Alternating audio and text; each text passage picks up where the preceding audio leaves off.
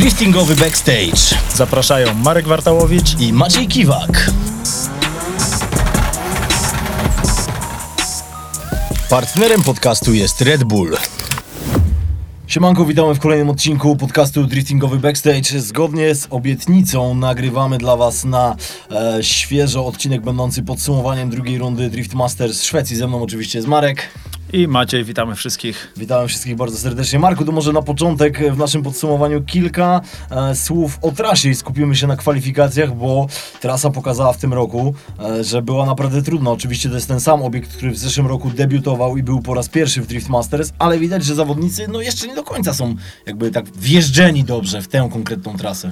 No właśnie, trasa ta sama, która była w zeszłym roku, czyli jakby nie zaskoczyła kierowców za bardzo na tej trasie, nie da się ułożyć też innej konfiguracji.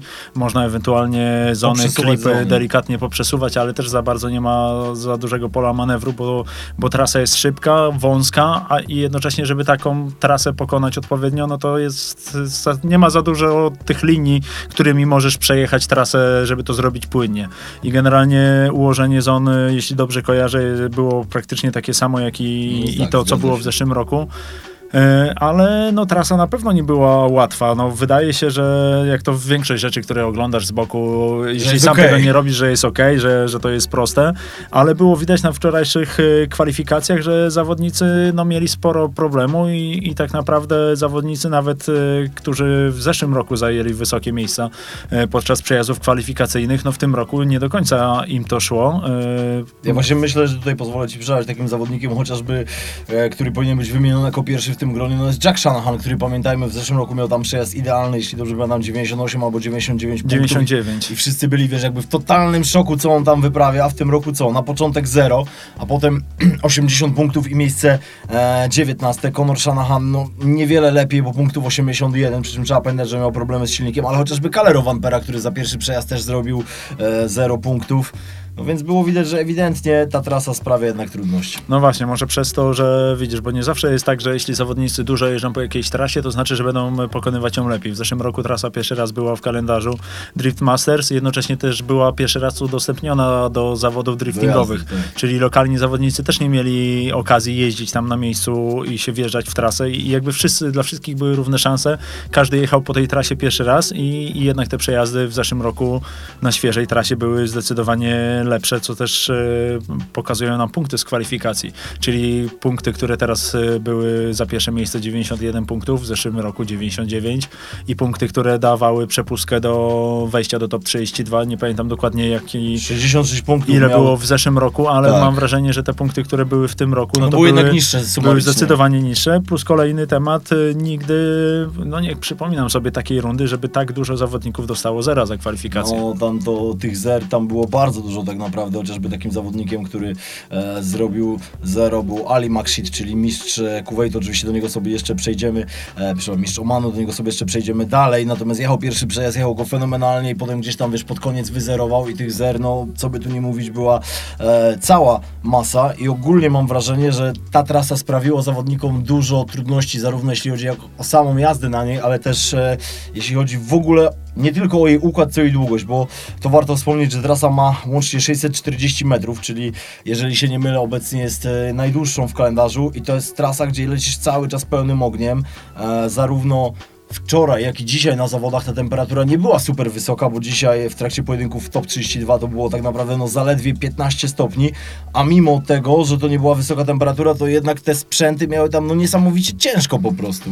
No to też jedna z nielicznych tras, która jest właśnie, tak jak powiedziałeś, tak długa i od samego początku w zasadzie do końca. Tam jest jedynie małe schamowanie e, przed ostatnim zakrętem. Idziesz na, na pełnym ogniu, pełne obciążenie, na bardzo przyczepnej oponie z dużą mocą. No to wszystko się kumuluje w jedną całość, która generuje bardzo duże ilości ciepła i, i jedyne, co właśnie uratowało jakby wielu zawodników, to to, że była niska temperatura, plus to, że dojazd na start też e, zajmował sporo czasu i auta miały czas, czas na, na schłodzenie. No ale to nie, to uratowało wielu, ale wielu też A, nie... ale nie wszystkich. Nie, nie wszystkich I, i było sporo właśnie, sporo, sporo pracy w parku, w parku maszyn, sporo wymian silników, gdzie no zdarzają się takie rzeczy na No, ale zawodach. nie no, tak ale lawinowo jak tym no razem. właśnie, właśnie, nie w takiej ilości, no bo tutaj z tego, co na, mamy potwierdzone u Maxa Millera, wymiana silnika po pierwszych dwóch przejazdach treningowych, zdążyli ich e, jeszcze, zdążyli chłopaki w serwisie wymienić to przed kwalifikacjami.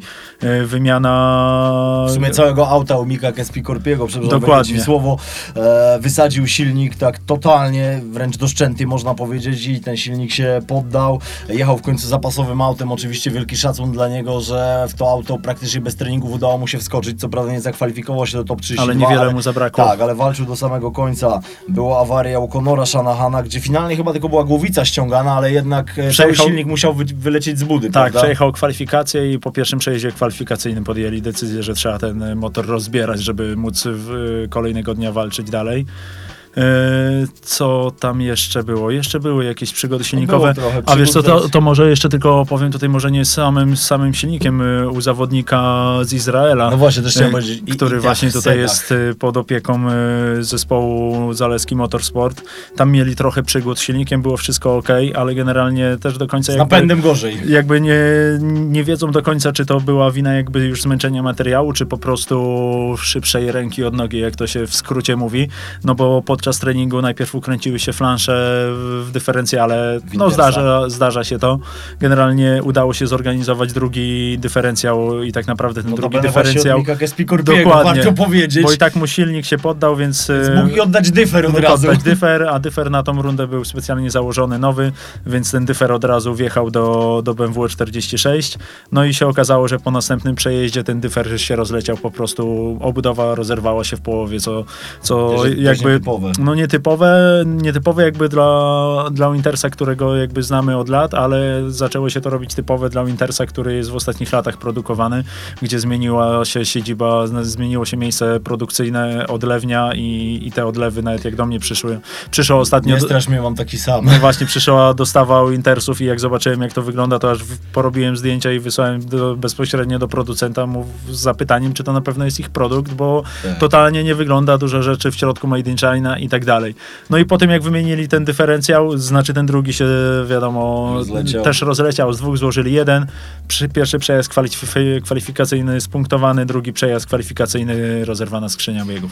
No, więc i tak sobie też miało sporo problemów, e, no ale tak naprawdę poza tymi problemami technicznymi, poza tymi zawodnikami, którzy się nie dostali do top 32, dla mnie na przykład takim zaskoczeniem było, no co by tu nie mówić, trochę słaby występ e, zawodników ze Szwecji, którzy startowali z dzikimi kartami tak naprawdę, bo mieli Szwedzi e, solidną ekipę, wydawałoby się, że skoro startują u siebie, no mimo, że ten tor dla nich też jest relatywnie nowy, to powinni chcieć jakby zaprezentować się z jak najlepszej strony, chociażby wiesz, analizując to, co wydarzyło się w Irlandii, kiedy była mocna ekipa Irlandczyków, którzy tam no, walczyli ostro do samego końca, jak chociażby Dwayne McKeever, który już startuje w całym e, cyklu. Do tego też oczywiście sobie jeszcze e, przejdziemy. No tutaj Szwecji, Szwedzi nie popisali się, moim zdaniem popisali się trochę jeśli chodzi o fury, bo bardzo mi się podobało w kwalifikacjach to Volvo 745 Kevina e, Brunberga. No co by tu nie Typowo mówić. szwedzka tak, fura. typowo szwedzka konstrukcja, tak zwana driftująca cegła. E, auto na pewno niezwykle unikalne, trudno szukać e, drugiego takiego samochodu, ale ta unikalność tutaj zdecydowanie mu nie pomogła. Jeśli chodzi jeszcze o unikalne auto, też mi się podobało. Co prawda też ten zawodnik finalnie nie trafił do top 32, ale e, kierowca z Finlandii, Denis Hagblom, Honda S2000. To też taki ciekawy sprzęt, nie wiem czy miałeś okazję zobaczyć, że jakby no totalnie auto, do którego my nie jesteśmy przyzwyczajeni, żeby oglądać je w driftingu. No właśnie nie pamiętam, czy to jest auto, którym startował kilka lat temu w całej serii Drift All Stars, bo był zawodnik, który e, startował właśnie takim, sa- takim samochodem i wydaje mi się, że to chyba był on, sam, tylko taką być. teraz miał dłuższą przerwę w jeździe, a może przez to, że był u siebie, no to stwierdził, że wystartuje prawie u siebie, dziką mógł kartą. być, mógł być blisko, natomiast no finalnie się e, nie zakwalifikował, także no tak, te kwalifikacje na pewno trudne, na pewno te wyniki punktowe nieco zaskakujące, na pewno bardzo e, dużo e, zer, no i też niestety dla Polaków niespecjalnie udane tak naprawdę, bo no, nie zakwalifikowali się zarówno Maciek Gierkiewicz, jak i Tobiasz Puścian. My oczywiście mocno trzymamy e, kciuki za chłopaków, no bo to niestety druga runda w ich wykonaniu już po Irlandii, gdzie ani Maćka, ani e, Tobiasza nie zobaczyliśmy w top 32, ale ja wiem, że zarówno Maciek, jak i Tobiasz e, to jest dwóch, dwóch driverów naprawdę ze świetnym skillem. No i liczę na to, że odnajdą gdzieś tam, wiesz, ten rytm. I jeszcze mamy przed sobą cztery rundy w tym sezonie. I wszystko się może Wszystko jeszcze może wydarzyć. się zdarzyć i trzymamy właśnie mocno kciuki za was chłopaki, także e, mam nadzieję, że będziecie też tego słuchali, a jak nie, to ktoś wam przekaże, że bardzo na was liczymy i oczywiście tutaj e, no, nie należy się poddawać po prostu, bo wiadomo, w tym roku poziom jest wysoki, mówiliśmy o tym już wielokrotnie w naszym podcaście, też e, mając ze sobą gości, że ten poziom rośnie z roku na rok coraz bardziej, no i bądź co bądź coraz trudniej wskoczyć do tego top 32. No właśnie, mimo że tutaj te punkty były jakby niższe względem zeszłego roku i, i zawodnicy w skrócie można powiedzieć gorzej jeździli niż, niż w zeszłym roku, no to jakby e, ten poziom można powiedzieć na tą konkretnie rundę jakby się obniżył równomiernie w zasadzie dla wszystkich, no nie? Tak, tak. Bo tak jak zeszły rok był taki, że, że było wielu z Shanachanami oczywiście na czele, którzy pokonywali tą trasę fenomenalnie, tak w tym roku wiadomo, później im bliżej tych ostatnich par, no to ten poziom już jakby e, się zaczynał rozkręcać, ale podczas kwalifikacji, no to tak e, można powiedzieć, że było trochę średnio. No, na pewno jakby było gorsze widowisko, w pewien sposób, znaczy gorsze. Z, jednego, z jednej strony może gorsze, jeśli chodzi o odzwiercie- odzwierciedlenie punktowe, natomiast myślę, że gorsze to nie jest e, tutaj do końca dobre określenie, bo my też na to patrzymy inaczej. Myślę, że z punktu widzenia osoby, która to, nie wiem, powiedzmy śledziła po raz pierwszy, to widowisko mogło być wręcz lepsze, wiesz, dużo agro, dużo jakichś nieprzewidzianych sytuacji, dużo, wiesz, wypadnięć, e, więc myślę, że e, mogło to cieszyć oko wielu osób. Na szczęście nikomu nic się nie stało, natomiast taką kolejną osobą z polskiej ekipy, która niestety no, nie zakwalifikowała się do rywalizacji top 32, a śmiało e, mogła, to jak myślisz, kto to mógł być? No zostaje nam jedna osoba, czyli Zostaje Paweł jedna osoba, Grosz, Paweł który Grosz. przyjechał tam, myślę, walczyć na pewno nie o takie miejsce, które teraz zajął, tylko zdecydowanie o dużo wyższe. No i pierwszy, pierwszy przejazd kwalifikacyjny, zero punktów. Nie, Yy, pierwszy przez, tak, pierwszy przez 0 punktów, w drugim punktów I to była taka 58. sytuacja trochę, trochę dyskusyjna, bo w zasadzie ktoś e, patrząc po prostu na ten przejazd, no mógłby stwierdzić, ale zaraz, no dlaczego jest zero punktów? Przecież jest cały czas w trasie, jest pełen ogień od początku do końca, są wszystkie zony zaliczone, nie ma żadnej korekty, o, o co chodzi?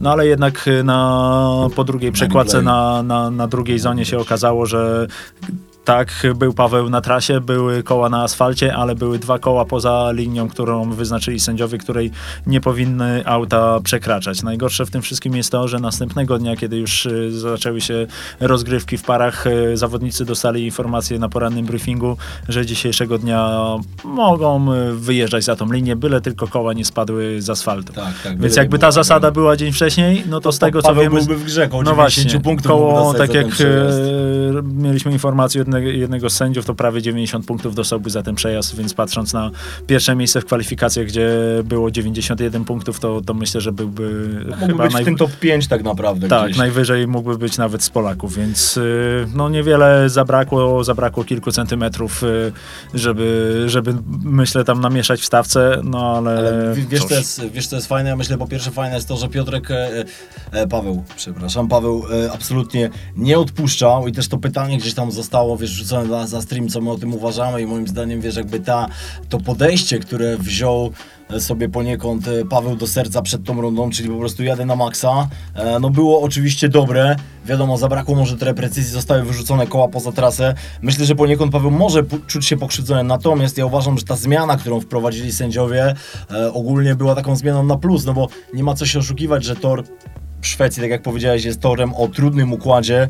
E, nie bardzo można w ogóle inaczej tą trasę poprowadzić, ale to też powoduje, że jego taka mniejsza szerokość e, e, wymusza poniekąd jazdę w parach, która jest bardzo specyficzna po prostu. Czyli jeżeli zawodnicy nie otrzymaliby tej możliwości, by jeździć w parach właśnie w taki sposób, w jaki jeździli e, drugiego dnia podczas zawodów, e, czyli dzisiaj, no to wówczas mielibyśmy już totalnie festiwal zer w tych parach, od top 32 począwszy, kto wie, może i dalej, więc ta zmiana e, dotycząca sędziowania pojedynków w parach była moim zdaniem oczywiście słuszna, natomiast Paweł może odebrać ją jako krzywdzą, krzywdzącą, natomiast no, ja myślę, że to jest wiesz, dla niego też cenne doświadczenie, bo pamiętajmy o tym, że jest to jego cały czas pierwszy sezon e, startowy, wiadomo, wielka szkoda, że nie zakwalifikował się do top 32 e, w Irlandii, teraz niestety też się nie zakwalifikował, ale jakby wiesz, szukając tych pozytywnych aspektów, to można Nie, powiedzieć, że jest... w, Irlandii, w Irlandii się zakwalifikował, ale tak, pierwszą tak, parę tak, przegrał Pierwszą parę prostu. 132, przepraszam Cię Paweł, jeśli tego słuchasz, mam nadzieję, że e, wybaczysz mi to drobne przejęzyczenie, ale jesteśmy już po kilku godzinach transmisji, więc te małe błędy mogą nam się gdzieś tam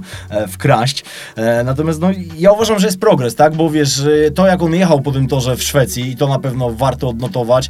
E, tak jak powiedziałeś wcześniej, dosłownie chwilę temu, te przejazd, ten jego pierwszy przejazd był fenomenalny, pewnie śmiało w okolicy 90 punktów, tym bardziej, że jest to opinia e, od strony sędziów, to nie jest, wiesz, że my sobie teraz tak e, dywagujemy i coś sobie I oceniamy. i oceniamy, że mamy jakieś tutaj hipotezy na ten temat, które niekoniecznie, wiesz, są prawdziwe, to jest tutaj potwierdzenie, że to był przejazd śmiało w okolicy 90 punktów, ale no jednak zabrakło tej precyzji, a jak powszechnie wiadomo i powtarzaliśmy to nieraz też w naszym podcaście Drifting, no jest tym e, sportem jednego błędu i tutaj ten jeden błąd no, niestety zaważył na takim, a nie innym rezultacie. No, no właśnie, tylko no ta informacja o przekraczaniu tej linii no jakby no była dla wszystkich zawodników i wszyscy- byli tak samo oceniani i, i nie jedno zero padło Tak, u tak, innych właśnie zawodników właśnie za takie, że wszyscy za ale oceniani. były też takie przypadki, że rzeczywiście sędziowie tam nie do końca jakby zweryfikowali to, że ktoś gdzieś wypadł, ale, ale to zawsze gdzieś tam się zdarzają jakieś pojedyncze takie... Wiesz, ja myślę, że tak naprawdę biorąc pod uwagę fakt, że mieliśmy niemal 50 zawodników na liście, czyli masz 100 przejazdów w kwalifikacjach, to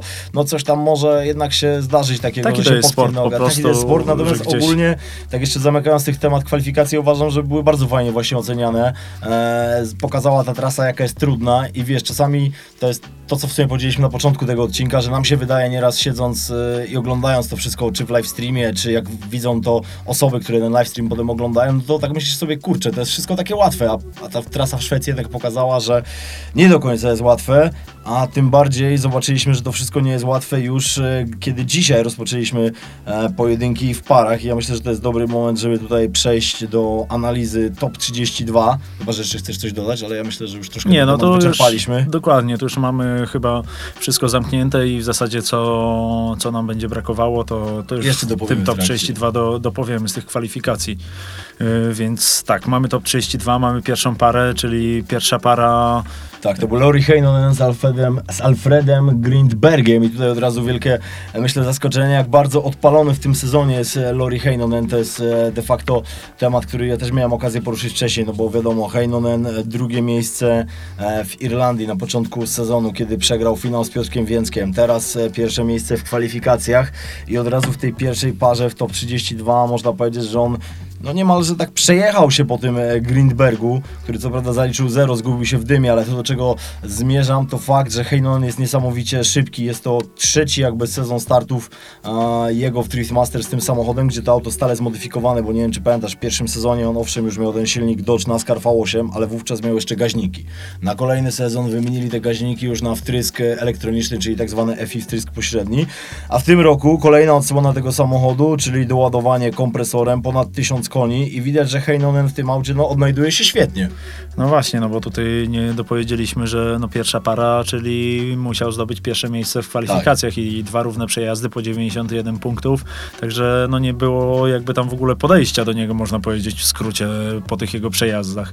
I tak samo jeśli chodzi o, o po kolei o te pary, przejdziemy zaraz do, do kolejnej rozgrywki, czyli top 8 i, i omówimy jego następną parę. Tutaj myślę, że w top 16 jeszcze trzeba na pewno wspomnieć e, pary Polaków. W top E, 32. No, w top 32, przepraszam, pary Polaków, a tu niestety jest para, która miała być z udziałem Polaków, w zasadzie Miała jednego być, Polaka, tak, ale no niestety nie doszło e, do realizacji. Adam Zaleski, który zajął e, zajął które miejsce w kwalifikacjach, bo już mi to wszystko Gdzieś się po stawce, gdzieś pouciekało. 17 był tak naprawdę Adam Zalewski, dobrze mówię? Tak, 17, 7 miejsce w kwalifikacjach, no i pie, pierwsza para z Conorem Shanahanem, nieraz już się z nim spotykał podczas e, innych rund e, w poprzednich sezonach i, I tam zawsze była spektakularna walka, wygrywał Tak. jeden albo drugi, ale Dokładnie, w zawsze miarę, chłopaki cieli się w, miarę się, mocno. w miarę się zmieniali z tymi, z tymi wynikami, no i tutaj no niestety przed samymi treningami w dniu już y, samych rozgrywek top 32 okazało się, że jest awaria głowicy u Adama Zalewskiego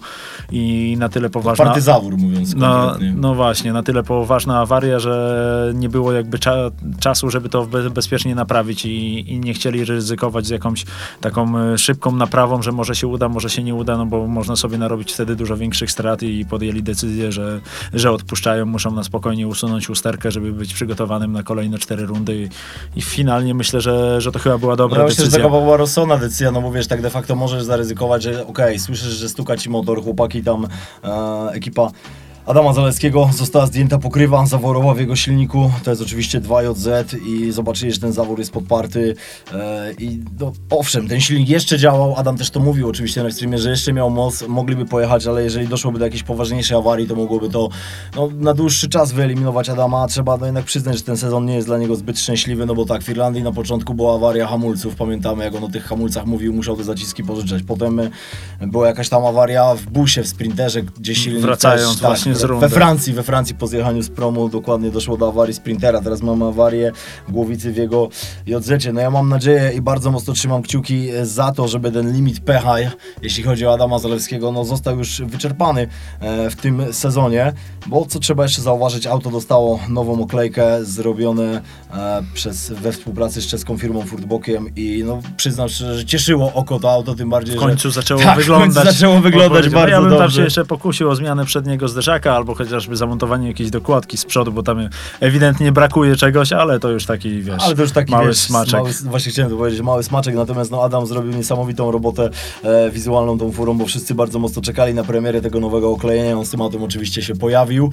Natomiast no taki jest drifting, taki jest motorsport i e, tak jak słusznie zauważyłeś Marku, ja tę decyzję rozumiem, bo biorąc pod uwagę fakt jak wyglądało dotychczas w wykonaniu Adama, gdzie fakt i jego całego teamu, gdzie ten sezon no naznaczono awariami, naznaczony sporą ilością pecha, to gdyby zaryzykowali pod tytułem jedziemy przejazd z Conorem o wszystko, to jakby jeszcze tam piec wystrzelił w kosmos. I jeszcze to... by przegrał. Tak, jeszcze by No przegrał. to, w to ogóle- najgorzej po prostu z- ze wszystkich możliwych scenariuszy. Natomiast co warto nadmienić, to Adam bardzo dobrze wyglądał no, w kwalifikacjach, co prawda wiadomo, był 17, ale imponował prędkością na torze i wszyscy widzieli, jak on po tym torze latał dosłownie, potem przejazdy treningowe w parach także e, wyglądały bardzo dobrze, więc ja mocno liczę na to, że tutaj e, będzie szybka weryfikacja ewentualnych e, uszkodzeń w tej głowicy, więc głowica pewnie pójdzie do zrzutu po powrocie No i właśnie. wróci na kolejną rundę w jeszcze lepszej formie Adam Zalewski i zobaczymy już jakby przejazdy im więcej, tym lepiej tych przejazdów, jakbyśmy zobaczyli w wykonaniu Adama Zalewskiego, ale już w Szwecji podczas kolejnej rundy. No właśnie, jeszcze tutaj tylko dopowiem a propos kwalifikacji Adama, które były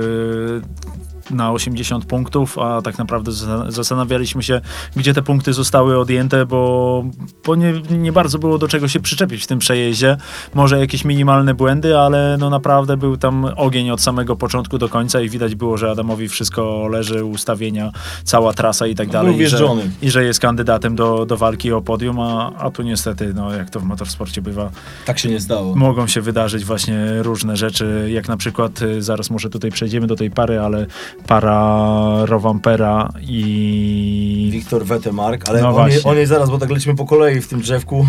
E, Kolejna para też z udziałem polskiego zawodnika i też, która nie, nie do końca niestety poszła po naszej myśli, czyli Dwayne McKeever i Eryk Goczał, e, gdzie było widać, że Eryk robił co mógł, ale nie dał rady, jeśli chodzi o e, tempo. Ja miałem okazję porozmawiać z Kacperem z jego teamu, którego serdecznie tutaj pozdrawiam, że w, w treningach e, oczywiście oni mierzyli czasy i Eryk oczywiście Eryk był w czołówce najszybszych zawodników, bo akurat Team Eryka bardzo dużo czasu poświęca na tą właśnie analizę i tak dalej, ale jednak w tym przejeździe z McKeeverem coś nie zagrało. Natomiast ja uważam, że to jest cenne doświadczenie dla Eryka, który pamiętajmy w tym roku to jest jego pierwszy pełny sezon w Drift Masters e, po rundzie w Irlandii nie udało mu się do top 32 zakwalifikować, teraz się zakwalifikował, no i od razu też trafił na trudnego przeciwnika, bo jak się zaraz okaże, e, McKeever no nisko nie skończył, ale do tego dojdziemy, bo był drugi, ale to już możemy oczywiście e, zapowiedzieć.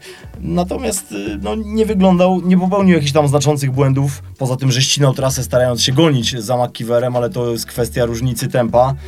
Natomiast ja myślę, że akurat ekipa Eryka tutaj wyciągnie sporo wniosków yy, i tam ta analiza zostanie, lekcje, że tak powiem, zostaną odrobione, no i trzymamy kciuki też za udany występ w Finlandii. A teraz przechodząc do tej pary, o której chciałeś powiedzieć. No właśnie, Rowampera, Rowampera Wiktor. Wetemark. No właśnie i tutaj to, co też jakby, jeśli chodzi o te uszkodzenia w motorsporcie i, i to, co się wydarzyło też u Rowampery, który, który w zasadzie można przyjąć, że ma pod każdym kątem to auto przygotowane idealnie e, i tak dalej, a jednak też e, spotkała go usterka techniczna, jakiś pożar, e, aż do środka płomienie weszły, że w No, połowie tak wyglądało to połowie niefajnie na pod koniec przejazdu musiał właśnie zak- zakończyć e, jazdę, więc to no, nie wyglądało zbyt fajnie, ale całe szczęście jakby bez większych strat się obyło, bo te płomienie były w środku, ale tak jak Ale szybko się pojawiły, tak, tak szybko, szybko też zniknęły zniknęły, zniknęły więc tam strażacy szybko też opanowali sytuację, chociaż nie wiem, czy finalnie musiał Nie, tam chyba nie było gaszone. Myślę, że te płomienie, wiesz, tak jak się pojawiły, bo tam o,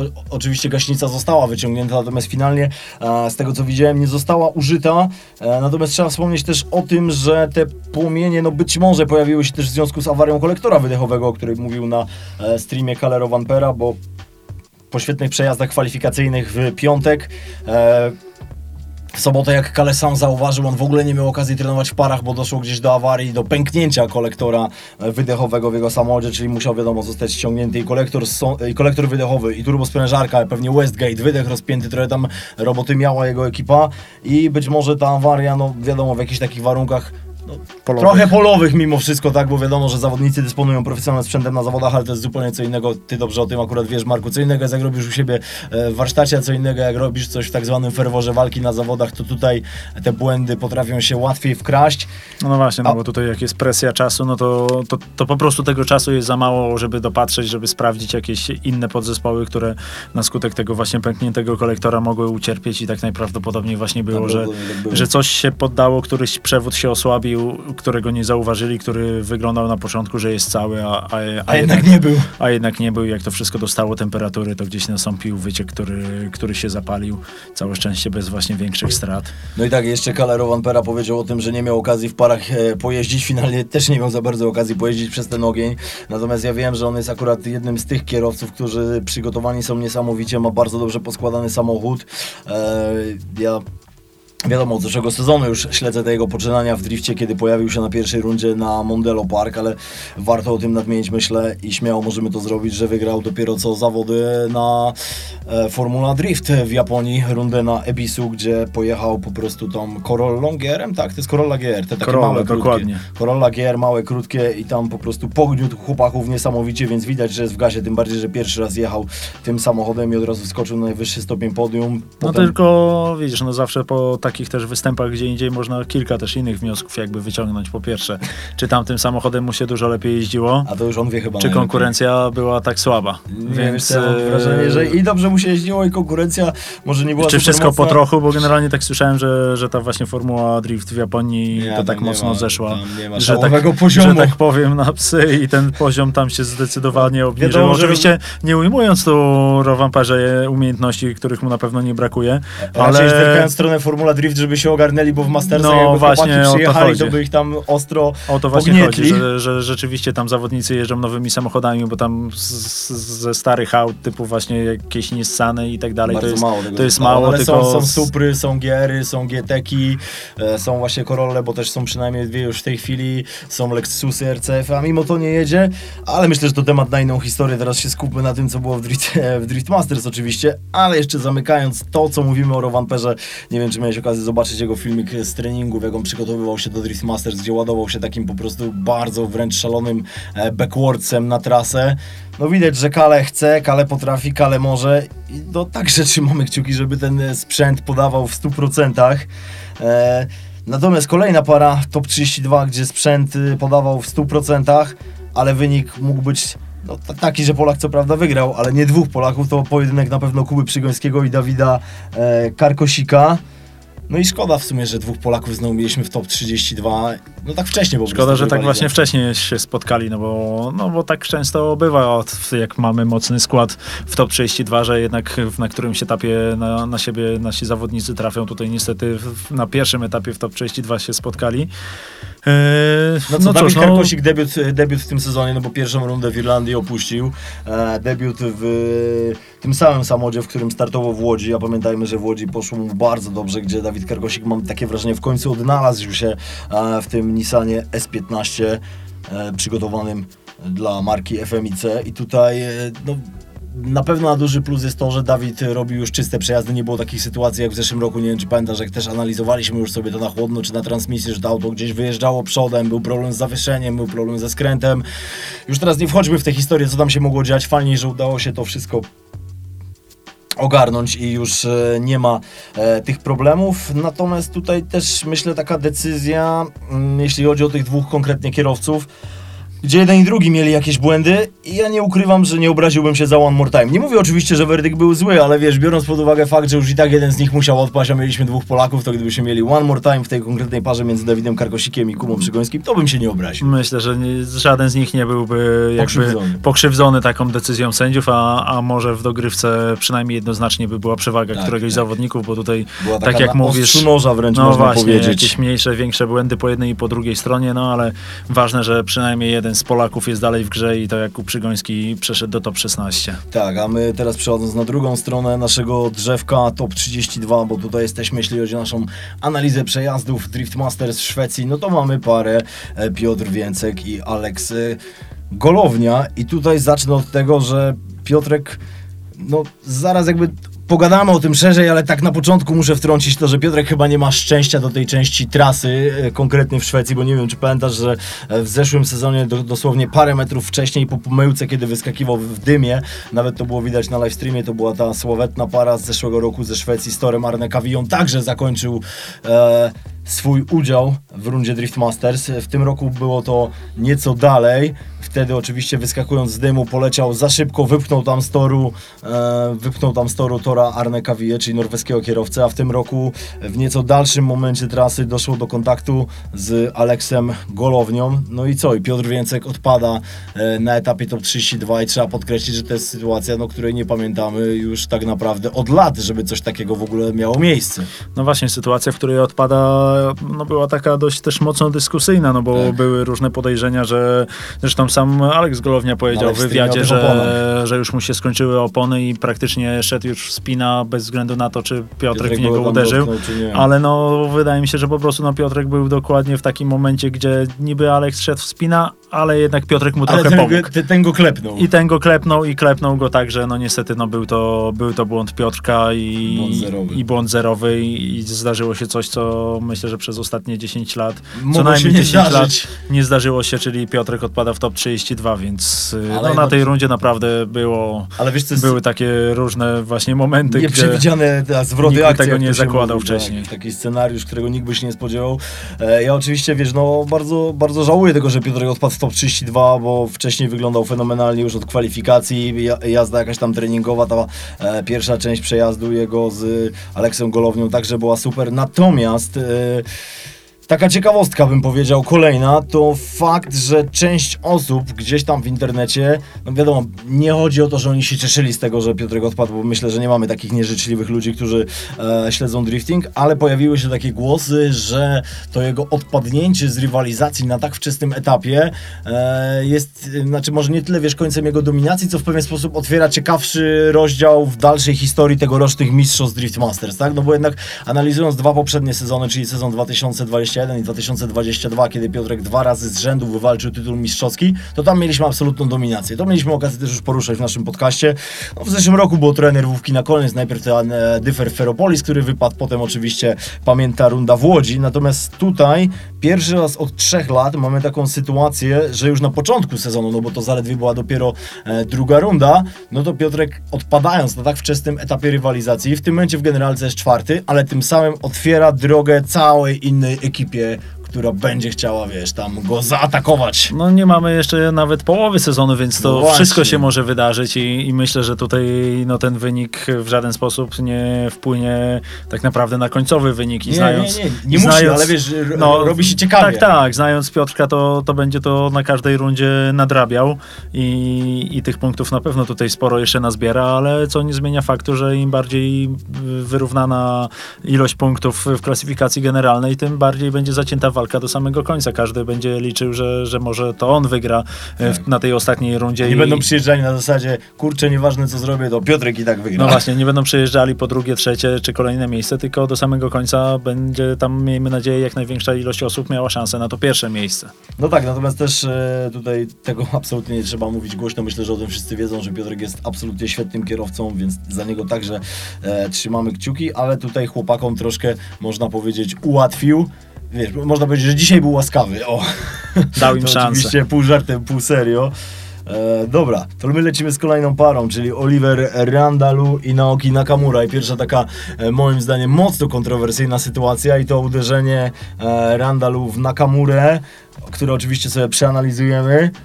No, tutaj myślę, znaczy ja uważam finalnie, że werdykt był słuszny, natomiast faktycznie na live streamie mogło trochę wyglądać to dziwnie, co tam się wydarzyło. Pamiętasz, jak to wyglądało? No było w pierwszym zakręcie Tak, w pierwszym zakręcie jakby Naoki... wjazd na pełnym gazie, odpuszczenie i z powrotem wciśnięcie, co zdekoncentrowało Randalu, który no, popełnił tam masę No i tutaj błędów. powstaje i... pytanie, powstaje pytanie, czy to było to legendarne Kansai Throttle Technique, czyli to, o czym można znaleźć dużo informacji w internecie, to jak Nakamura jeździ, tutaj musielibyśmy oczywiście przeanalizować onboard z ujęciem na, e, na nogi, żeby widzieć, co się dzieje. Czy to była też kwestia opon, ale ja na razie nie chcę zdradzać e, może o co chodzi z tymi oponami w przypadku Naokiego. Tutaj uprzedzę tylko, że... Poczekajmy do końca. Właśnie, poczekajmy do końca Desra, żebyśmy mieli pewność, że nasi słuchacze e, poczekają do końca. Natomiast uprzedzę, że nie jest to nic związanego z naginaniem regulaminu, jeśli chodzi o Nakamurę, natomiast jest to taka bardzo ciekawa zmiana, e, która no myślę, że jeszcze się nie wydarzyła. I tutaj, jeśli chodzi o te opony, to też one mogły spowodować to, że to auto po prostu, nie wiem, nie chciało gdzieś tam wstać, czy coś było mu gorzej wstać. Natomiast faktem jest, że doszło do uderzenia e, w Nakamurę przez Randalu, no i potem e, Nakamura przeszedł dalej. I w ogóle te początkowe pary Nakamury to też nie jest taka odosobniona opinia, no nie były najpiękniejsze można powiedzieć, ale trzeba na pewno oddać Nakamurze to, że pamiętajmy, że on debiutuje, no bo co, tak w Irlandii pojechał dosłownie jeden przejazd. Jeden przejazd I to było wszystko. To był jeden przejazd i to w ogóle był jeden przejazd punktowany. Tutaj na szczęście miał już Nakamura, można powiedzieć, takie zawody w pełni, do czego też dojdziemy. E, natomiast zawody w pełni, czyli że po pierwsze mógł brać udział normalnie w treningach, normalnie wystartował w kwalifikacjach, normalnie drugiego dnia wziął udział w treningach w parach i w końcu zobaczyliśmy go. Mm, w jeździe w parach już w rywalizacji Top 32, o której teraz wspominamy. E, I co? I on ciągle uczy się tego driftu w Europie, bo widać było, że on nie do końca jest przystosowany, natomiast przejazdu na przejazd wyglądało to coraz lepiej, ale do niego e, wrócimy. I mamy kolejną parę z y, Top 32. Marku, czy pamiętasz kto to jest? Tak. Kolejna para w top 32, to ja ci może podpowiem. Orian Nielsen i Pontus Hartman, ale tu nawet nie chodzi o tą parę w top 32, co o tą sytuację, która tam była z tym dachowaniem związana. No ogóle właśnie, bo to jest chyba tutaj tak, najistotniejsze. tak, nawet nie chodzi o parę, tylko chodzi o, przepraszam, dachowanie Oriana Nielsena, który można powiedzieć, że to, czego nie udało mu się zrealizować w zeszłym roku, Gdzie już był... gdzie już był bardzo blisko. Był blisko już, e, w zasadzie tam był prawie ustawiony do takiego Tak, dacha. do takiego lotu, to w tym roku poprawił. Oczywiście to, żeby nikt nie pomyślał, kto nas słucha, to jest e, powiedziane pół żartem, pół serio, bo my bardzo cieszymy się, że Orianowi Nielsenowi po pierwsze nic się nie stało. E, A po drugie z, udało im się poskładać no auto właśnie, do to jest w ogóle w historia, to jest w ogóle historia. Czyli prostowanie dachu, wymiana szyby, wymiana gdzieś tam poszycia, naprawa. tworzenie szyby na początku, i tak dalej. szyba była wycinana, to w ogóle jest niesamowita historia. Słuchajcie, tam 30, ponad 30 osób brało udział w tym, żeby tą furę naprawiać. Wiadomo, że oni mieli bardzo mocno ograniczony czas.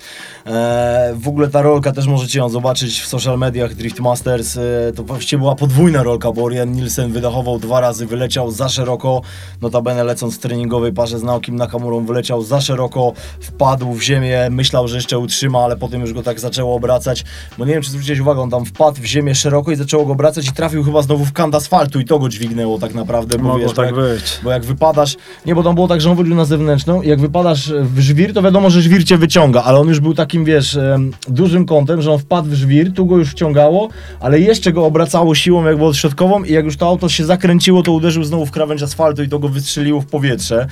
Naj, najważniejsze jest to, że Orianowi Nielsenowi nic się nie stało. Jakby cała ta historia związana z naprawą fury i moim zdaniem też to, co powiedział mu Pontus Hartman, nie wiem, czy zwróciłeś na to uwagę, że no Orion Nielsen teoretycznie już nie musiałby wyjeżdżać. On w ogóle, wiesz, wyjechał bez maski, wyjechał bez y, bocznych, bez bocznych szyb w swoim aucie, wyjechał z tą szybą przednią, taką zrobioną trochę, mówiąc w cudzysłowie, na sztukę, ale Pontus Hartman, on wręcz zachęcał go do tego, żeby Orion Nielsen w ogóle wyjechał i żeby jakby walczył do końca. I to też pokazuje, jak niesamowite jest, wiesz, ten duch sportowej rywalizacji w Drift, e, w drift Masters e, i tutaj akurat Hartman nie krył e, wzruszenia. No, fajna historia tak naprawdę, znowu jest bohaterem Orion Nielsen i można powiedzieć, że to jest latający, nie wiem, czy zgodzisz się z takim określeniem, latający Norweg w Szwecji. No, myślę, że po tej, po tej rundzie to na pewno taki przydomek może zostać mu przypisany, bo, bo zdecydowanie po tej rundzie zeszłorocznej e, chyba najwięcej zdjęć to właśnie było Tak. z jego lotu, ale też, tak samo. ale też uważam, że właśnie po tej zeszłorocznej rundzie jakby Orion się totalnie zmienił, jeśli chodzi o jazdę, bo do tamtej pory jakoś jeździł, ale nie, w- Ale bez nie jak- wyróżniał było się super jakoś spektakularnie. właśnie za bardzo, a po tamtej rundzie po prostu się totalnie odpalił, że na każdej następnej rundzie już był y, gościem, który był praktycznie zawsze w top 8 i, i, i naprawdę te jego przejazdy no, wyglądały, wyglądały Bardzo naprawdę dobrze. Ja Jestem jeszcze tak e, ciekawy, zamykając jego temat, bo zaraz będziemy przechodzili sobie do top 16. Jestem ciekawy, co wydarzy się dalej z tym samochodem, bo wiesz, na tej zasadzie, czy oni to auto będą robili na kolejną rundę, czy w ogóle zdecydują się na Richel, bo czasu jest mało. Pamiętajmy, że Finlandia już e, za miesiąc i to auto na pewno w tym momencie zostało w jakiś sposób warunkowo dopuszczone, no ale e, jakby to bardziej ciebie pytam jako konstruktora, co w takiej sytuacji jest zrobić najprościej. Mi się wydaje, że chyba co, odciąć dach z, Wiesz i, co, no to- i tyle, nie? To ciężko stwierdzić po samych filmach, bo, bo to nieraz jest tak, że, że właśnie na filmie to wygląda dość poważnie, jest dachowanie i tak dalej, a, a finalnie Tu klepniesz, tam Tu klepniesz, jest klepniesz, okej. może się właśnie, wiesz, to dachowanie nie było na twardej nawierzchni, tylko już na, na piachu i to wszystko gdzieś się może zamortyzowało i finalnie może się okazać, że, że wymienią poszycie z laminatu, gdzieś trochę na, przeklepią blachę i, i I tak naprawdę nie będzie Nie jakiś... będzie śladu po dachu. Tak, nie będzie śladu. Najważniejsze, żeby wiesz, że, żeby klatka nie dostała, nie została nigdzie uszkodzona Tak, i takie gru, grubsze elementy. Tak. Ale patrząc na to, że w kilka godzin udało im się doprowadzić samochód do, do startu w, w, już w, Słuchaj, roz, Polacy by w nałożyli rozgrywkach top szpachy i na ten 32, dach już by było równo. to ja myślę, że ten niecały miesiąc to zdecydowanie im wystarczy, żeby samochód w 100% W sumie doprowadzić. Benedykta Stirba też miał miesiąc czasu w zeszłym roku między wiesz, Austrią a, a Rygą, bo to chyba było w ten sposób i też ta fura była przebudowywana, tam dzwon, co prawda nie wyglądał może tak spektakularnie, bo nie było dachowania, ale mimo wszystko no też tam było dużo wymian, no bo i napęd, i silnik i tak dalej, a też dali radę, więc tutaj No właśnie. też mocno kciuki No to, to są naprawy, no nie, nie wiem czy pamiętasz, e, nie, nie pamiętam dokładnie w którym roku to było, ale runda Drift Masters w Płocku i Paweł Trela, No. który kasuje, e, kasuje Opla i w zasadzie w niecały miesiąc odbudowuje 2018 chyba, jeśli dobrze pamiętam. buduje Tak, jakby 2018. całkowicie, znaczy może nie całkowicie, no bo dalej to jest Opel GT, ale jakby już w nowej budzie. Tak, od nowa drugiego. Od nowa drugiego, no bo ta została, kar- karoseria już na tyle naruszona, że, że Już tam nie, nie bardzo co było co zbierać. naprawiać. Jeszcze możemy przypomnieć, to była taka sytuacja, kiedy Paweł Trela gdzieś tam w przejeździe treningowym, nie pamiętam czy to było solo czy w parach, ale e, spadł mu pasek ze wspomagania hydraulicznego i przyładował w te betony w Płocku, które jak e, pewnie dużo osób pamięta, no absolutnie nie wybaczały błędów. Tutaj z tego miejsca pozdrawiamy e, Pawła i faktycznie wówczas jego team no, wykonał kawał ciężkiej roboty, więc myślę, że team Oriana Nilsena też będzie w stanie to zrobić i mamy nadzieję, że ta fura będzie wyglądała jak nowa już e, na Finlandię. A przede wszystkim będzie działała jak trzeba. Będzie działała jak trzeba, ale Oriana nie ma z tym problemu, a teraz e, lecimy z top 16, no i na początek też para, która była dla mnie zaskoczeniem, czyli Lori Heinonen, Conor Shanahan. To tempo jazdy Heinonena. No właśnie, to była sytuacja, w której Shanahan totalnie nie mógł się odnaleźć e, za Heinonenem. Dystans, który był wytworzony, był w ogóle no, nie do pokonania przez, e, przez Shanahana. Shanahan omijał zony, próbował pociąć trochę zakręty, żeby ten dystans się zmniejszył, ale robił co mógł, ale no, nie dał rady zbliżyć się do Heinonena, więc to było dla mnie niesamowite i tak po tej parze stwierdziłem, że coś tam musi u tego Heinonena być pokombinowane, że aż Ale- tak aż tak mógł e, właśnie uciec Shanahanowi, który no nie należy do wolnych zawodników Tak, i nie należy do zawodników, tak, tak. którzy by mogli sobie nie poradzić A tam w ogóle z takim tak, że, dystansem. że Shanahan nie radził sobie, zwłaszcza w tym swoim chase runie. Nie, to był pierwszy, wiadomo, przejazd, bo uciekał jako pierwszy Heinonen, po, jako pierwszy zawodnik po kwalifikacjach. I Shanahan tam wyglądał, wyglądał na kompletnie bezradnego. Dla nas to było spore zaskoczenie, jaka jest, jaka kryje się w ogóle tajemnica za tym tempem Lori Heinonena, ale okaz, okazało się potem, do tego przejdziemy za moment, że weryfikacja przyszła e, dość szybko. Natomiast jeszcze mówiąc o parach w top 16, to takim e, fajnym starciem już z jedynym Polakiem, który został, które warto odnotować, no to oczywiście pojedynek Kuby Przygońskiego z Alim Makishidem, e, gdzie E, Ali niestety no, błąd zerowy, Kuba przeszedł dalej, ale ten przejazd był bardzo fajny i, i jak się potem okazuje, nie był to ostatni fajny przejazd w wykonaniu Kuby, e, natomiast reszta rywalizacji top 16 no, co, stała na dużo, dużo fajniejszym poziomie na pewno niż top 32, bo ten poziom e, tutaj akurat na tej rundzie Szwecji wyglądało, że rósł z rundy e, na rundę, więc to top 16 już wyglądało znacznie lepiej niż top 32, ale w top 8 wyglądało jeszcze lepiej i tutaj dochodzimy do tego momentu weryfikacji tempa Lori Heinonena. No właśnie, wtedy, kiedy McQuiver staje, staje, obok, staje obok na starcie, no i okazuje się, że no jednak ta prędkość no nie była aż tak super, Tak. albo po prostu no prędkość McQuivera jest, Jest tak super. Jest tak super, chociaż w późniejszych parach się okazało, że jednak też McQuiver może Tak, mieć że- problemy. Że może mieć problemy. Ale no jakby tutaj w, w konfrontacji z McQuiverem no wyszło, że, że jednak u Heinonena raczej nie jest coś przekombinowane, tylko... Tylko po prostu dobrze jeździ, Dobrze- dobrze zgripowaną Dokładnie, nie miał tutaj nad McQuiverem żadnej przewagi, Tak, chociaż no tak. McQuiver no, jest no, był chyba najszybszym zawodnikiem na tej trasie, no tego, tego nie da się ukryć. No może do, do tej ostatniej pary na Kamury, ale to, to To zaraz do niej jeszcze do tego jeszcze, przejdziemy. Do zaraz jeszcze przejdziemy, natomiast wiesz, mówiąc o McKeeverze, jeszcze zatrzymajmy się może w tym momencie e, na chwilę przy tym konkretnym zawodniku. Zawodnik tak z Irlandii, e, fura zrobiona w starym stylu, co już też mówiliśmy okazję, mieliśmy okazję powiedzieć nieraz, bo jako chyba jedyny tak naprawdę rywalizujący e, kierowca na tak wysokim poziomie ma na przykład co? Chłodnica z przodu. Dokładnie, tam Chłodnica z przodu, nie ma sekwy, nie ma sekwy, jest jeździ tam z airbakiem, to już w ogóle już same trzy elementy. Same takie elementy, które właśnie nawet jeśli coś mu się posypia, to nie bardzo ma od kogo pożyczyć. Co zresztą też już się działo właśnie tak na zapas. Co też już się zresztą działo. Taka konstrukcja, która w teorii no, nie do końca mogła, może być konkurencyjna, no A a, jednak jednak pokazuje, że, że tutaj walczy i jest najszybszym zawodnikiem i, i nie bez powodu jest obecnie pierwszy w klasyfikacji generalnej, Tak. nieprzypadkowo, więc y, tu jakby nie samą konstrukcją można Tak, powiedzieć lecz wygrywa. technika czyni z ciebie zawodnika, Dokładnie. więc czapki z głów dla McKeevera, tym bardziej, że w ogóle jeszcze jest kolejna ta super e, historia, którą też mieliśmy okazję poruszyć na, na live streamie, czyli e, tak, McKeever startował jako zawodnik z dziką kartą w Irlandii i miał jechać tylko Irlandii ze względu na jakieś tam ograniczenia budżetowe, ale po tym świetnym starcie w Irlandii e, jakby ta społeczność driftingowa, można powiedzieć, z Wysp Brytyjskich skrzyknęła się, chłopaki z Drift Games zaproponowali taką loterię, która z angielskiego nazywała się Raffle, w którym do wygrania była Mazda RX-7 i okazuje się, że nazbierali poprzez jakby tą loterię, poprzez tą sprzedaż losów na tą loterię tak duży budżet, że on mógł wystartować i to pokazuje właśnie jak w takich chwilach to środowisko driftingowe potrafi być zjednoczone i to jest moim zdaniem w ogóle super temat, że McKeevera mamy jako stałego uczestnika cyklu. Myślę, że komu jak komu, ale jemu poniekąd można powiedzieć to się należało. Zdecydowanie, no bo aż szkoda by było nie zobaczyć takiego zawodnika w kolejnych następnych rundach Drift Masters, który po prostu no, reprezentuje no, taki poziom. Fenomenalny poziom jest pierwszy e, teraz klasyfikacji generalnej, ale do tego też sobie wrócimy. Kolejna para top 8, znowu mamy Kubę Przygońskiego i tym razem Kevina e, Pesura. No właśnie, tutaj było jakby spotkanie na pierwszym zakręcie I to wyglądające na mocne. wyglądające na mocne, gdzie presur uderza w koło, no w, W tylną część auta, tak w tylną koło, część drzwi, auta bo na, tak na pierwszym zakręcie, tak. po złożeniu się w pierwszy zakręt i w zasadzie można by powiedzieć, że no jest to przejazd wyzerowany jakby dla, dla Preszura, ale mamy jeszcze drugi przejazd, w którym y, wszystko się jeszcze może wydarzyć. No ale jest, zawodnicy, gdy stali na starcie, okazało się, że u Preszura po tym jak uderzył i wyleciał y, poza trasę, jakaś nieszczelność w oponie w kole nastąpiła i, No i i, i zaczęło, zaczęło schodzić powietrze i, i, i niestety z, z takim kołem nie może zostać No, dopuszczony do nie jazdy. pojechał dalej.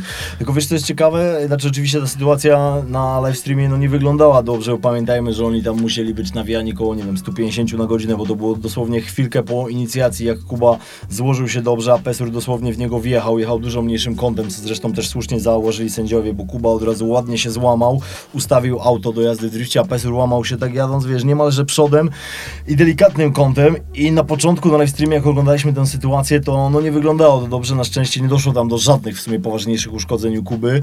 I mimo, że ta sytuacja wydarzyła się przy dużo większej prędkości niż chociażby e, nieco podobna sytuacja z Kubą, kiedy rok temu na Mondelo Park uderzył w niego Calero Vampera, no to tutaj praktycznie nie doszło do żadnych uszkodzeń w jego samochodzie. No tak y, przynajmniej nic nie było na pierwszy rzut oka widać. Może jakieś straty gdzieś tam właśnie w podwoziu, w jakimś y, mocowaniu wahaczów, chociaż później bez większych jakichś chyba napraw kolei do kolejnej pary podszedł No, Kuba, mi się wydawało, że tam trochę się nie powinno wydarzyć. B tak naprawdę, gdzieś, że Kevlar mógł to No przyjąć, ale w tą taką twardą część auta, która wiadomo nie jest wycinana, więc tam się nic nie stało, a na przykład jeszcze wracając do tej historii sprzed roku, no to jak Calero Vampera wjechał w starego diabła Kuby Przygońskiego, czyli w Toyota GT86, no to wówczas tam był cały próg wgnieciony i, i no, No to widać było, że od razu jest gorzej. Zależy właśnie, jak się trafi. No te progi akurat w GT86 nie, nie są zbyt mocne, to jest po prostu jedna, jedna warstwa blachy, więc tam niewielka siła jest potrzebna, żeby, żeby ten kawałek blachy wszedł do środka.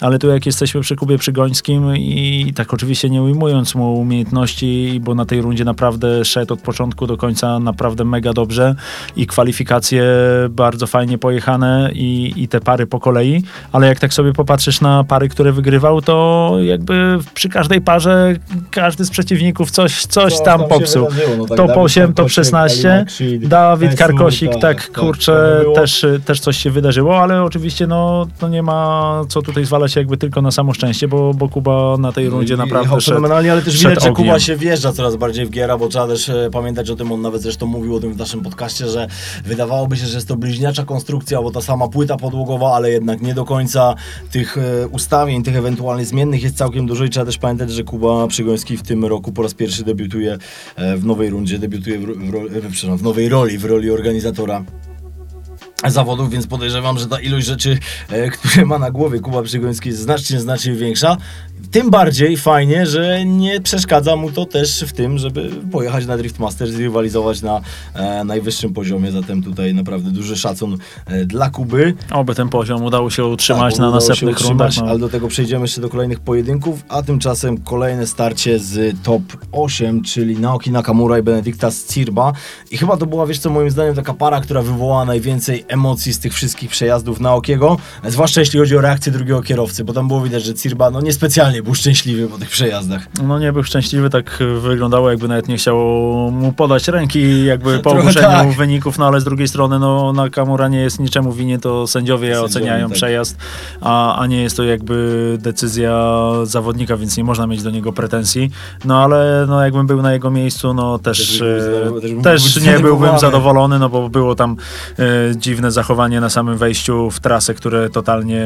No po, pogubił się potem Cirba, bo on tam w złym miejscu się przełożył, ten Cirba trochę się oddalił, on tam nie wiedział co ma zrobić, no to wszystko co jeździł Naoki Nakamura niemalże do samego końca bardzo fajnie podsumował e, Juha Rintanen, do czego też zaraz przejdziemy w top 4 w walce e, o ten awans do wielkiego finału, no była ta jazda taka sketchy po prostu, no czyli taka nie do końca pewna, niefajna, więc tutaj Cirba no mógł w pewien sposób poczuć się no, nie do końca dobrze z tym werdyktem, ale tak jak słusznie zauważyłeś, to e, Cirba nie powinien mieć tutaj absolutnie pretensji do Nakamury, bo to nie jego wina, tylko pretensje ewentualnie, jeśli już, to do sędziów. Natomiast Naoki przyszedł dalej, do top 4 zaraz dojdziemy, jeszcze zamykając temat top 8, no to mamy Jacka, Shanahana i Juche Rintanena i tu bardziej bym Cię Marku poprosił jakąś taką głębszą analizę tego przejazdu Shanahana z Rintanenem. No. Czyli GT86 kontra GR86, dwóch dobrych kierowców, jeden w starej furze, drugi w nowej furze. Jak no to właśnie? Jack Shanahan, y, gość, który w zeszłym roku na, na tej trasie miał 99 punktów i po prostu przejazdy przekosmiczne, można powiedzieć, że to co wyprawiał, no, no, było, no to było po prostu coś naprawdę niesamowitego. top. Tym bardziej, że tak jak rozmawialiśmy, no to była pierwszy raz ta runda organizowana w zeszłym roku, nowa trasa i on od razu się odnalazł na tej trasie, jakby tam spędził nie wiadomo jak dużo, dużą ilość e, spędził, czasu treningów, no właśnie podkreślić. to tak na tej rundzie w ogóle mu nie szło. Kwalifikacje 1-0, drugiej przejeździe powinien mieć Też dużo mniej punktów, ale punkty. tam było jakieś pobocze zahaczone, jednak te punkty były.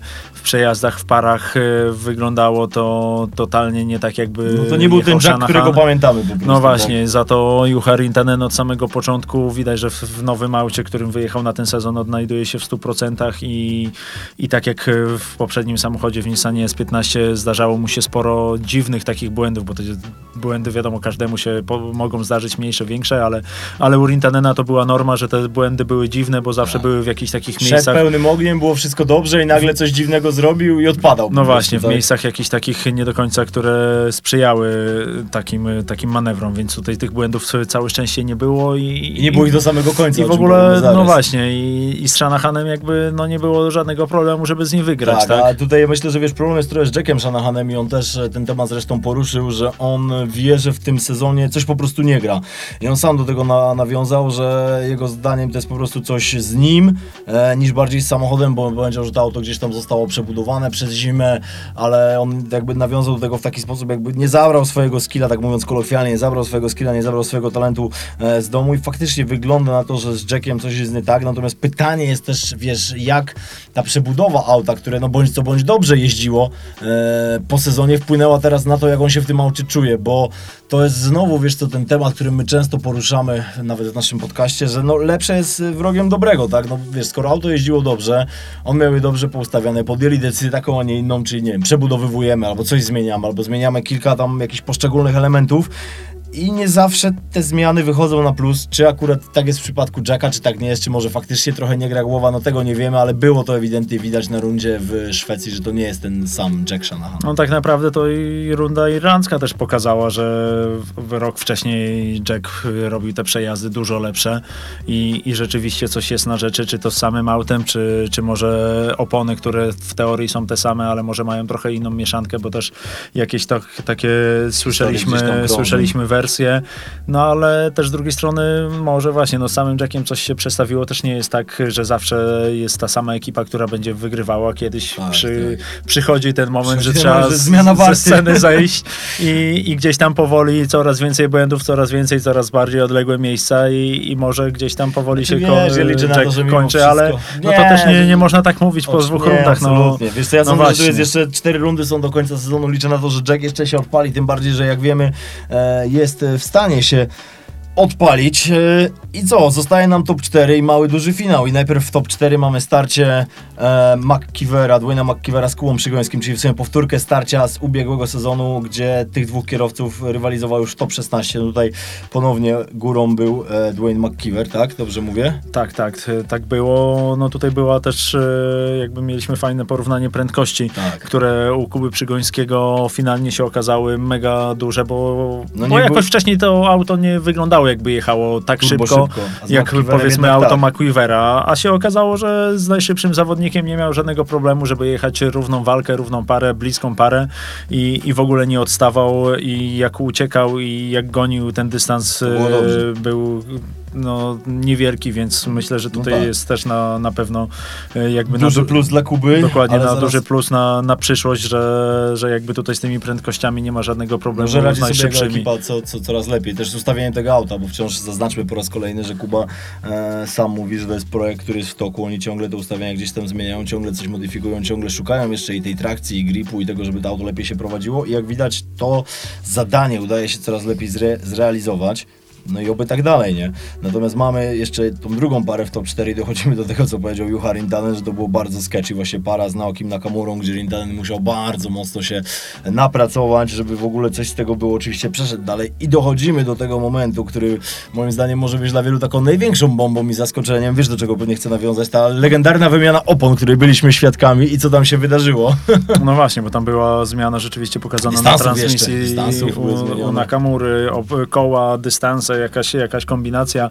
E, no finalnie podczas e, walki o trzecie miejsce z Kubą Przygońskim. Zobaczyliśmy zupełnie nowego Nakamurę, tak, to tak musimy jak, zacząć, od tak tego jak, trzeba zacząć. Tak jak właśnie z każdym przejazdem Nakamury, tak trochę właśnie gadaliśmy, no tak, że ten styl japoński to nie do końca się tutaj sprawdza, że jakieś tak, kombinacje, kombinacje, że jakiś tak. mały kąt, odpuszczanie, wciskanie gazu i tak dalej, A, ale z każdym jakby przejazdem, z każdą parą tych jakby takich dziwnych manewrów u Nakamury było, było, było coraz mniej, no i na przejeździe po prostu z y, Kubą Przygońskim, no tak jak... Jakby zobaczyliśmy, wiesz, innego gościa. Dokładnie. Wystrzelił po prostu jak z procy na pełnym ogniu, dojechane wszystkie zony co do znaczy, to centymetra. Był drugi przejazd, ale najpierw pierwszy przejazd, kiedy Kuba uciekał, gdzie Nakamura od razu po inicjacji gonił go wściekle i tam nie odpuścił nawet na centymetr, raz tylko przeciął tym przednim kółkiem, żeby tam doskoczyć, ale to był Ale pełna taka agresja tak, od samego czas, wejścia. Cały czas pełna agresja od samego wejścia i potem ten drugi przejazd, o którym właśnie zaczęliśmy mówić, czyli to, co zrobił tam po prostu Nakamura, to jak mówimy, że McKeever był przez cały dzień najszybszy, to ja mam wrażenie, że Nakamura jakby wiesz, jeszcze był z 20% szybszy, tym bardziej, że był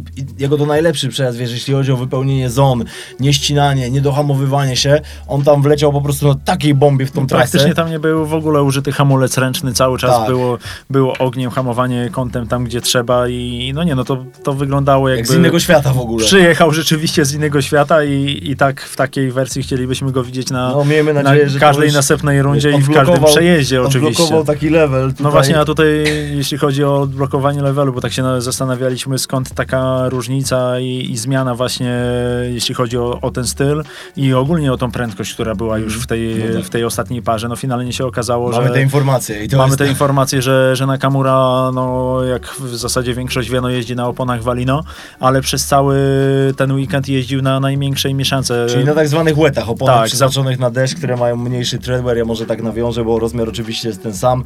E, natomiast no, Naoki zdecydował się jeździć na oponach, które są przeznaczone normalnie, gdy zawodnicy zakładają je na mokro, a Naoki wrzucił je na suche. No i co, doszliśmy do wniosku, że musiał tej opony się nauczyć, prawda Marku? I tak jakby z każdym przejazdem coraz lepiej się czuł, coraz bardziej ją e, właśnie wyczuwał i te wcześniejsze małe kąty świadczyły tylko o tym, że, że to auto miało mega dużo przyczepności No, mega na, tej, grip, na chciało- tej oponie i się tak y, szarpał z tym autem i, i walczył o to, żeby w ogóle utrzymać go w poślizgu, a jak w końcu się Załapał. Wczu- załapał no to, to, To się odpalił, to się jak, odpalił. jak z tak. procy, No i dokładnie. wiesz, i to jest ciekawe jeszcze podsumowując to, więc oczywiście mamy te zmienione opony, e, gdzie cały dzień Naoki jeździł na oponach na deszcz. A przypomnijmy, że było sucho, jeszcze raz. I to jest ten taki moim zdaniem największy news i to, co stoi za jego e, gdzieś tam sukcesem. Ale przypomnijmy to, co powiedzieliśmy dosłownie parę minut temu. Jak Dwayne McKeever jechał z przygonem, zaznaczyliśmy, że tam nie było różnicy prędkości.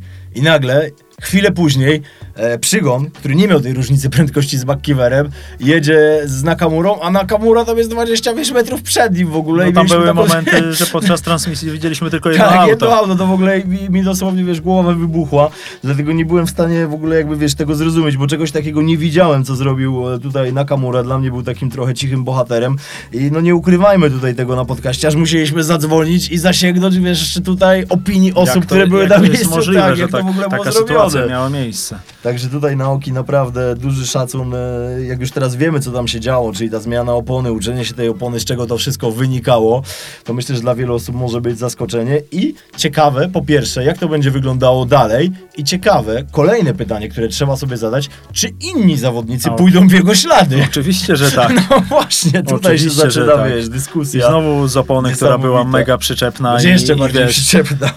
bardzo duże obciążenie na napęd i tak dalej, no Będzie przechodzimy na kolejny level, gdzie jeszcze będzie przyczepniejsza Jak jak to się mówi, jeszcze więcej, jeszcze więcej. No właśnie, no osobiście no nie uważam, żeby to był, był dobry kierunek, no ale, Ale wiesz, póki, tak póki jakby wiesz, temat opon nie zostanie unormowany dla wszystkich te same opony, no to, Wiesz, to będzie zawrócisz, to będzie Marku. taka walka i, i kombinacje, kto będzie miał lepszą oponę, ale ja myślę, że i mam nadzieję, że przyjdą takie czasy, że jednak wszyscy zawodnicy w No wtedy konkretnej lidze w konkretnej prostu, lidze nie? właśnie będą jechali na tej samej oponie dostarczonej przez y, organizatora, bo też będzie wtedy gwarancja, że, że to jest ta sama opona. oponę, tak. Bo wiesz, jak to też y, historia pamięta takie sytuacje, że niby były te same Ale opony, te jednak nie same były. oznaczenie, ale jednak guma, Jednak były. Ale nalana guma na tej oponie była innej jakości. Ale ja też liczę na to, że to się inne. oczywiście jeszcze zmieni, natomiast w tej chwili jest jak jest, więc trzeba ten stan rzeczy poniekąd zaakceptować. I został nam ostatni pojedynek, o którym trzeba opowiedzieć, no czyli pojedynek finałowy, starcie Dwayna McKeevera z Juhom Rintanenem i ponownie popis Rintanena. Bezbłędny przejazd Rintanena.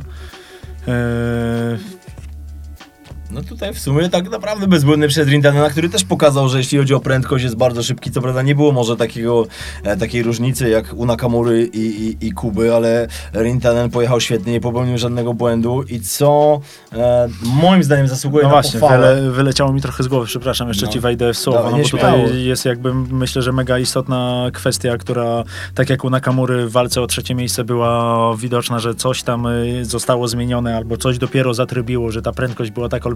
O właśnie, To tak. właśnie w tym przejeździe finałowym u najszybszego Było zawodnika. McKeevera było właśnie w drugą stronę. Było widać na transmisji, że tam jest jakaś inna opona, jakaś dziwna, świecąca świecąca. się, tak choćby była Niestety- dressingiem, wiesz, no tak właśnie, była dressingiem na nałożona. chwilę obecną no, nie, nie, mamy nie, mamy takiej stuprocentowej informacji, co tam się dokładnie wydarzyło, że po prostu był tak wolny na tym przejeździe Nie, no finałowym, tak, że tak. nie był w Znaczy stanie on był nawiązać... szybki, ale był znacznie wolniejszy Tak. niż wcześniej po prostu. No właśnie, tak. właśnie o to chodzi, że nie był w stanie jakby tutaj nawiązać równej tej walki. Rintanen jechał swoje, uciekł na kilka długości, a e, McIver robił co mógł, ale, no, Ale to było wciąż za mało. nie, nie był w stanie Tak, jakby tak. przeskoczyć braku trakcji. No, to się też oczywiście zgadzam, natomiast na wielką pochwałę zasługuje Juhrain Tannen, który po pierwsze zwyciężył po raz pierwszy w swojej karierze w Drift Masters. Jest to zawodnik niezwykle doświadczony, który dopiero teraz, w tym momencie, już startując kilka lat e, w Mastersach, stał na najwyższym stopniu podium i to jest super osiągnięcie. Tu oczywiście należą mu się wielkie e, gratulacje, tym bardziej, że zrobił to przed rundą, która będzie jego rundą domową, bo przypomnijmy o tym, że 7-8 lipca to runda Drift Masters w Finlandii, gdzie on przyjedzie jako triumfator rundy ze Szwecji, więc wielki szacun. E, natomiast też nie popełnił żadnego błędu i, mi, i mam nadzieję, że na kolejnych rundach będzie jeździł równie rewelacyjnie, dzięki temu ta rywalizacja będzie na jeszcze wyższym poziomie. No właśnie, z takich ciekawostek odnośnie Jucher Rintanena jest to zawodnik, który startował e, Formule w Formule Drift. startował w całej serii Drift All Stars, która była kilka lat temu jakby przed Drift Masters, więc naprawdę tych lat, Do e, godzin spędzonych za kierownicą to naprawdę mnóstwo. jest mnóstwo i w sumie do tego sezonu jeździł Nissanem S15, I jak którym- widać ta zmiana się opłaciła. i to zdecydowanie się opłaciła i, i oby tak e, jak najdalej utrzymał tą formę, bo naprawdę na te przejazdy się przyjemnie po prostu patrzyło. Dokładnie tak, my trzymamy za niego kciuki. Przypominamy oczywiście o tym, że kolejna runda Drift Masters e, już 7-8 lipca. Zupełnie nowa runda w kalendarzu, runda, która będzie odbywała się w Finlandii, gdzie Juha Rintanen będzie na swojej domowej rundzie, ale e, pozostając przy zaproszeniach, zapraszamy również bardzo mocno, serdecznie 15-16 września ten wielki finał Drift Masters w Warszawie, czyli PGE e, Narodowy, korzystając z e, linku, który znajdziecie w opisie e, tego odcinka, znajdziecie tam zniżkę na bilety, bo zachęcamy Was do tego bardzo gorąco, mamy przygotowany specjalny kod zniżkowy, ten kod to Backstage, wystarczy, wpiszecie go w momencie zamawiania biletów poprzez e-bilet i z tego kodu możecie skorzystać, wszystko będzie w opisie tego odcinka, mamy nadzieję, że widzimy się na Narodowym, mamy także nadzieję, że słyszymy się na kolejnej rundzie na Red Bull TV w Finlandii już za niecały miesiąc, a teraz co, dziękujemy Wam bardzo za to, że byliście z nami e, po raz kolejny, mamy nadzieję, że to podsumowanie także będzie Wam się podobało i co, mówimy do usłyszenia. Dzięki wielkie, do usłyszenia. Ja Tobie także dziękuję Marku, dzięki. Dzięki. Partnerem technicznym podcastu jest Fotoforma, sklep ze sprzętem fotograficznym i filmowym www.fotoforma.pl